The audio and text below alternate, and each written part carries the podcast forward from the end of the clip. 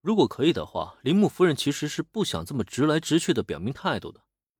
可奈何呀，林恩根本就不按照他的思路走。在这种情况下，他也只能索性心下一横，干脆摊牌算了。反正大家心知肚明，这次见面说的就是林子的订婚。他现在把态度摆出来了，如何接招啊？就看他林恩少爷的了。啊，原来如此，铃木伯母的担心啊。也不无道理。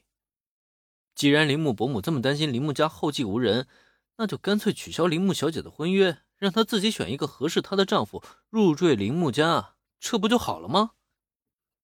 既然铃木夫人选择摊牌，林恩自然也就不能无视下去了。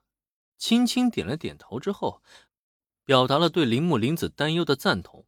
可很快，却又听见林恩话锋一转：“感情他铃木朋子之前说的话都白说了。”这次与林恩见面，他铃木朋子防的就是他这一手啊，因为他压根就没想过取消自家大女儿的婚约，可结果倒好，千防万防，竟然还是被林恩给提出来了。嗨，是这个方法确实可以让铃木家后继有人，可问题是，他们铃木家已经跟富泽家商议了婚约事宜了，这个时候悔婚是想让他铃木家自己打自己的脸吗？不可能啊！林恩少爷，您应该知道，像咱们这种家族，讲究的就是一个信义与承诺。我铃木家已经与富泽家商定好了的婚约，只差召开最后的订婚宴了。这个时候悔婚，这是陷我铃木家于不义。我铃木家是绝对不会做出这种背信弃义的事儿的。对于林恩的提议，铃木朋子是严词拒绝。同时说话间呢，他的言语中已经带上了一抹冷意。应该怎么说？表面上看，他的确是为了铃木家信守承诺，但事实上，这个女人还真是有够自私的呀。在他的眼里，相比于自家女儿一生的幸福，难道比他的脸面还要更重要吗？哦，这样，既然铃木伯母这么说的话。那我也就没什么办法了。铃木朋子撂了脸，难道林恩还能惯着他吗？哼，你冷，我比你还冷。别以为这件事是我有求于你，你为了脸面把大女儿嫁出去，导致没人继承铃木家，这苦果还不得你自己一个人吞下吗？也正如林恩所想那样，他这边一冷脸，原本姿态强横的铃木夫人却不禁心中一紧。他没想到啊，林恩看着年纪轻轻，心肠竟然会这般的硬。瞧这意思，他是准备就此与铃木家切裂呀。下意识瞥了一眼，表情有些急迫，又好像欲言又止的二女儿原子。铃木朋子很清楚，自己这个女儿啊，可不会在乎什么家族传承。如果对面那位林少爷一句话，他恐怕会乐不得抛下家业。跑去林家当他的大少奶奶呢？可这样一来，林木家恐怕就真的会面临断代危机了，这可绝对不行啊！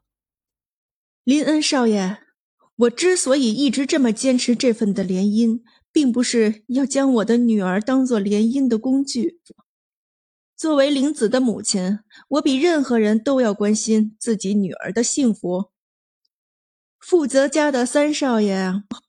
熊三，他是个非常优秀的年轻人，为人又憨厚老实，完全没有寻常的富家子弟那种陋习，实在是一个难得的结婚对象。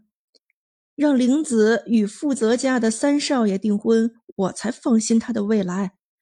我的这份心思，林恩少爷能懂吗？铃木朋子算是看出来了。